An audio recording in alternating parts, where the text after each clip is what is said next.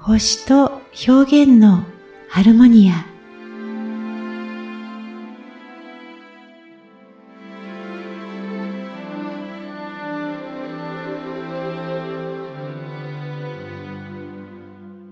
こんにちは。ソウルナビゲーター友田美香です。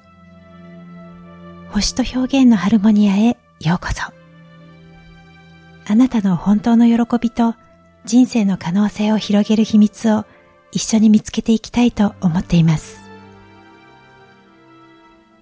第10回選択肢を広げよう。日本語を流暢に操るイギリス出身の人がこんなことをおっしゃっていました。日本人は多分世界一英語が下手です。確かにそうかもしれません。反論できませんね。でも、その後に続いた言葉に驚きました。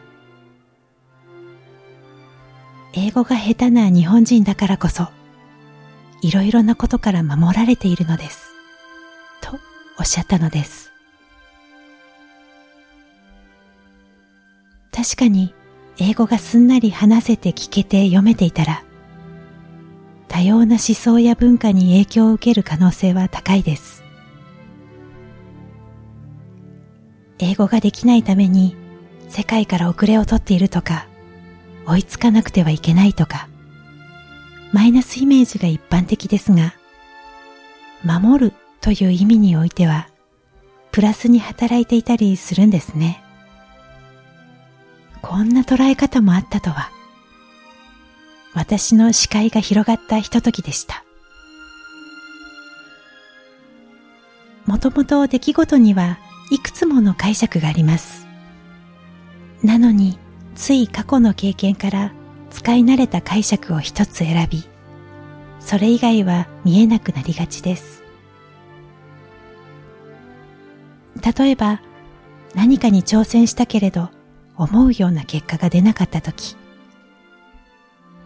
失敗した。もう無理。これは次のための良い経験となった。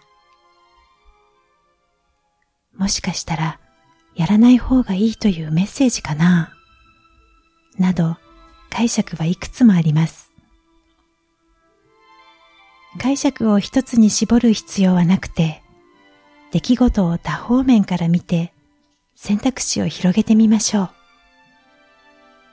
何かしら気づきが生まれます。そのいくつかの選択肢の中で自分にとってベストな解釈はどれか、それはあなたの体が知っています。体が軽くすっきりするような心地よい感覚の解釈ならば OK。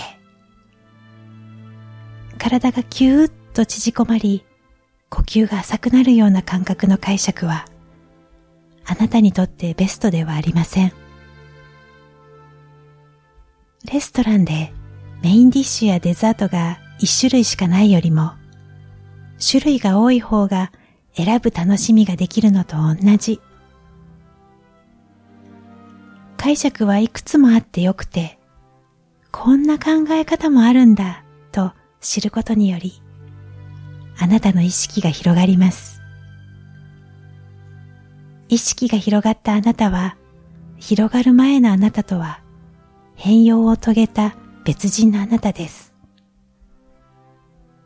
広がりは無限なので、自由に選択肢を広げていきましょう。